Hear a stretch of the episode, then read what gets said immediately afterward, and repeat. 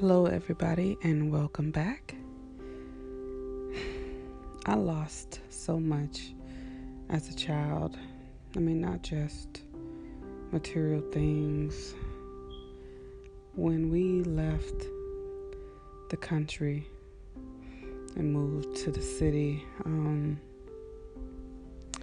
I had to leave my friends behind.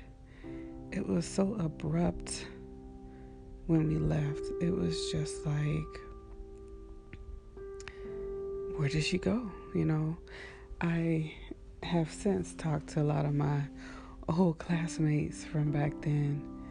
Um, because I school started earlier down there than it did in the city. So I kind of started school twice. but um, it was crazy because nobody really knew what had happened. People had ideas and thoughts. I ended up seeing them later when I was in the military and they were in college. I was able to actually go visit some of them, and um, which was nice. But for the most part, I just think back as you know the things that I had developed, friendships and everything, which is, I mean, by far, I would say I was real quiet. You know, I got picked on a lot. um, light skin was definitely not in when I was a kid. and um, I got picked on a lot. I got called Beetlejuice and ugly, and my mom dressed me like a young girl, so despite what I was going through each night of my life, she made sure I stayed in a child's place. And um, a lot of my friends, you know, they, they dressed a little differently than I did. They accentuated their curves and showed them, you know. And um,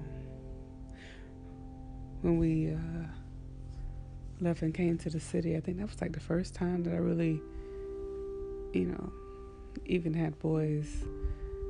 I mean, obviously, the boys that were picking on me in the country liked me too, but they just had a crazy way of showing it. But the boys in the city, oh, they, you know, they did it, they showed me in a different way. You know, they start calling me Red. I remember the first time these guy, this guy was walking down the street. He was like, "Hey, Red, hey, Red," and I looked at him and I was just like, "Um, that's not my name." it was so funny. He was just like, "Duh, your skin tone," but I was just like, "Oh, whatever." And I remember um starting school over again in the city. And um, by the time my mom had let my stepfather come back, I kind of had established myself. I was still quiet though, you know. Um, I was still pretty much to myself, and I remember as a high school graduate a lot of my friends said that I always seemed mean. And um, I don't think I was mean. I had just been through a lot and it was hard to explain. It was hard to explain, you know, getting beat up, molested, raped. Um, not just raped, but I mean like brutally sexually abused, you know. And um, it was crazy just trying to be normal. It was hard to be normal, especially with my mother being so religious. There were so many things I couldn't do growing up. I couldn't watch Showtime at the Apollo, um, The Simpsons, like none of the shows really. I grew up watching My Three Sons, Little House on the Prairie, and basketball and football. Like I watched shows like that plus sports. And that was pretty much my life. I tried to sneak and listen to music sometimes, but I was never really able to master that, you know. Um, cause at first when um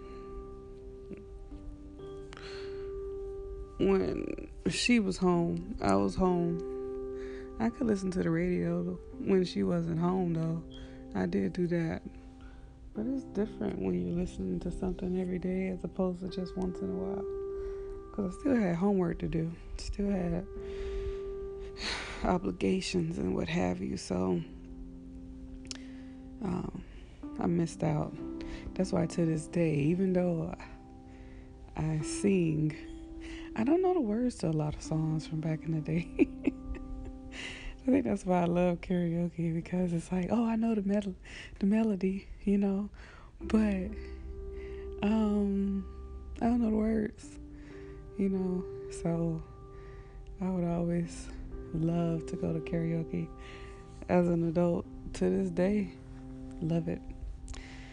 But um anyways, um so now we'll go into after my stepfather left and kind of just discuss how life was for me, which um boys like me, you know.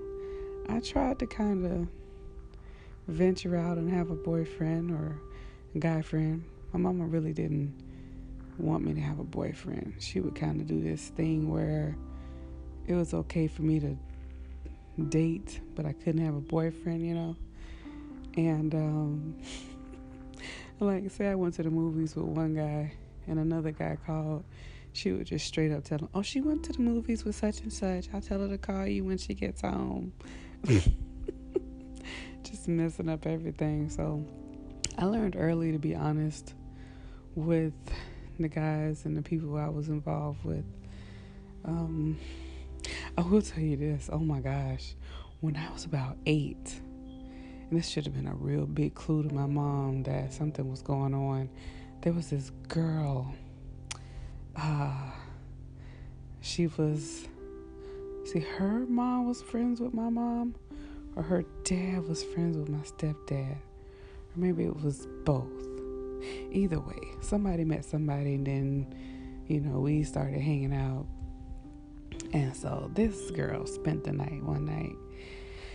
And um, growing up around a lot of boys, like all of my mom's friends who, who we would stay with, except for like my aunts, of course, but um, all of my mom's friends had boys.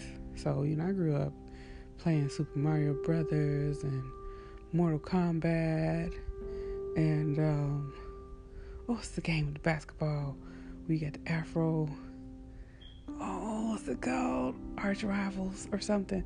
Anyways, I grew up playing video games. I grew up um, climbing trees, running around on the beach with my shirt off. I was a bit of a tomboy. Anyways, and but the boys, they would always want to play these games with me these games, you know, show me yours, I'll show you mine. And honestly, it was like I just had this thought in my mind like, I guess this is what you do with all boys. All male species want to see my boobs, but I didn't really have any, you know, as a kid.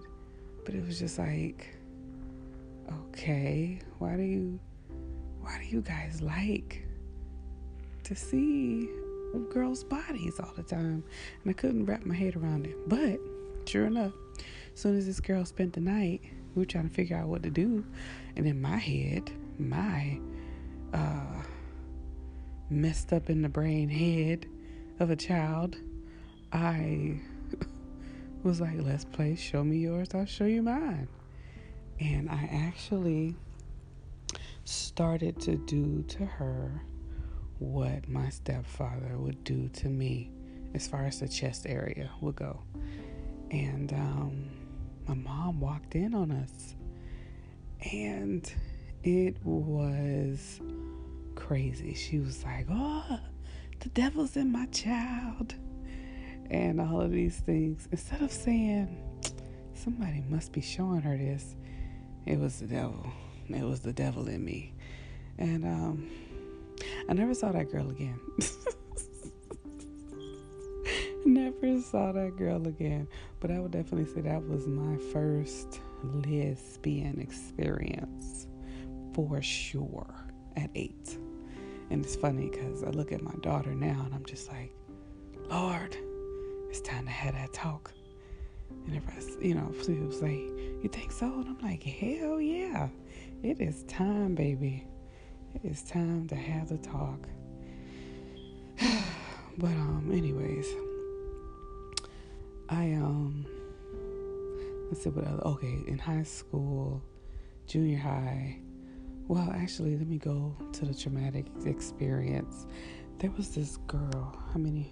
How much longer do I have to talk? Oh, we're good. Okay. There was this girl that um had kind of taken me under her wing and she called me uh, her goddaughter. Mm, my cousin and myself, actually, we were both her goddaughters. So my cousin was my cousin, and she was also my god sister. And um, I had two other godmothers, actually three. My mom's friend was also one of my godmothers, but I never saw her. And then I had a godmother at church that I saw a lot of. And then one of my mom's other friends, she became my godmother. And then I had the lady that I'm speaking of right now. Um, and she wasn't that much older than me, which was the cute thing. But I was so, you know, wet behind the ears, milk on, milk on my, on my breath, as I say it. I was very not into the things that the kids around me were into. And so she was like, Oh, she's innocent. I'm going to keep her that way. I'm going to make sure she does the right things and all of this good stuff. And so she was my godmother, one of them, you know. And um, I loved her. Oh my God. I say loved. I still do love her. She passed away, unfortunately, to suicide. But um, her memory still rings on. And uh, I know she encouraged me throughout these times to just overcome and conquer and not let anything hold me back. So I tell this story. Uh, she had a, f- young friend she went to school with. Me and this girl started, I kind of befriended this girl. We started hanging out. And um, the girl had a kid. I think she was about 16, I was 14, or was I 13? My stepfather had left. I had to be 13, 14. Um, some of the I can one one thing I will say in this era of the Me Too, it is so hard to remember all the details, but it is never difficult or hard to forget the actual traumatic experience. You remember everything about that part. You might forget what color shirt you had on or whatever, but you remember other stuff. Um, I actually kind of remember what I had on. I remember I had on this purple shirt and these Daisy Dukes. They were like purple and white polka dots on the bottom of the of the shorts, like a ruffle. And they weren't tight. My mom didn't let me wear tight clothes, so they weren't really Daisy Dukes like they should have been. But you know, they were appropriate for me to wear outside. And um, I used to go to the mall a lot. I would um, you know, go find something cute to wear for school um, on the weekend or whatever. And um, this girl and I, she would go with me once in a while, but I went every weekend. So I would mostly go by myself because um, it was just my thing to do. To this day, um, retail therapy is great for me. It's one of my favorite things to do, especially when I'm doing it for somebody else. I love buying gifts and helping other people shop and things like that. Anyways, this girl was on crack and I did not know it, was not aware whatsoever. I just knew she had a bad living situation and I would get my mom to help with diapers and other things and when the holidays came around, I would make sure we had something under the tree for her and the baby. And um, I guess it was this one point where she didn't have any money and she was fiending. And um, we went to the mall. She's like, she wanted to go with me. I was like, cool. She met me up there, I believe. And um, she had the baby in the stroller. This was back in the pager day, you know. And I remember it was time to leave. I always caught the last bus home because I would just stay at the mall all day. And it was time to leave. It was time to catch the bus. And she was like, Oh, I left my pager somewhere. Now, mind you, I'd never seen her take out her pager. Had never really seen this pager disappear uh, from her presence. But I was like, Okay. So I stood by the payphones in the mall and while she went and looked for this pager. And um, I could see the bus. The last bus came and went. And by the time she came back, of course, the only option for me was to walk about a good eight, ten minute walk to catch another bus that would give me another straight shot to my to my house. And um, so we're walking outside. She said she needed to make a phone call. She makes this phone call, and this thing I know, we're coming outside, walking through the parking lot. She's walking real slow, and I'm just like, girl, come on, I'm ready to go. You know, ready to. I'm ready to go home. You know, and um, the this car pulled up. It was a two door car, rims, dark boy tint. I mean, it was so dark you couldn't even see who was in the car, let alone see out of it, which I experienced as well. So the car pulls up, when the roads down. There's three guys in the car, and they're like, "Hey," she knows them, you know, and she's like, "Oh, they'll take us home," and I'm looking at her like I ain't getting to call them. I don't know them. You know, that's what I. I'm just looking at her like, maybe I never really told her what I've been through as a child, but you should never just put somebody in a situation that they don't want to be in. You know, but like I said again, I didn't know she was on crack. You know, so I didn't want to get in the car, and um, I will say that trauma can cause you to relapse and the tone that one of these guys kept using with me constantly made me kind of nut up or punk out, if you will. And um, I remember he said, We're going to take y'all home. And I was like, No, I'm good. I'm going to walk. Get in the car. I remember he said it with such force, such depth in his tone that I was like, okay, let me just uh, pull the seat back a little bit, you know, because um, it was a two door. So it's like you had to, like, you know, pop the seat, the front seat up in order to get in the back seat. So now, mind you, I'm sitting behind the driver. Um, this guy is in the middle, other guy, and then she's on the other side of him. So I can't talk to her and really say, I'm scared, I don't want to be in this car. I just kind of had to sit there and, and ride. They were talking and stuff, and I was just looking out the window trying to see, like, where are we going?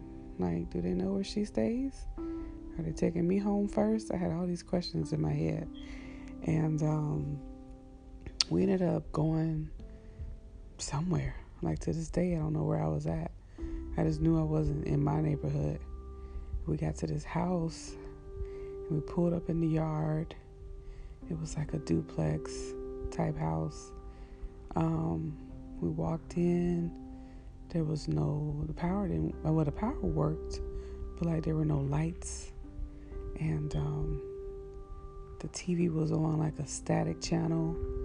The furniture, I was pretty much in a crack house, but I didn't really know.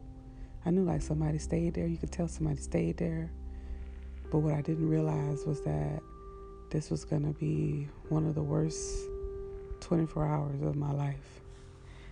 I'll tell you more about it later. Until then, peace.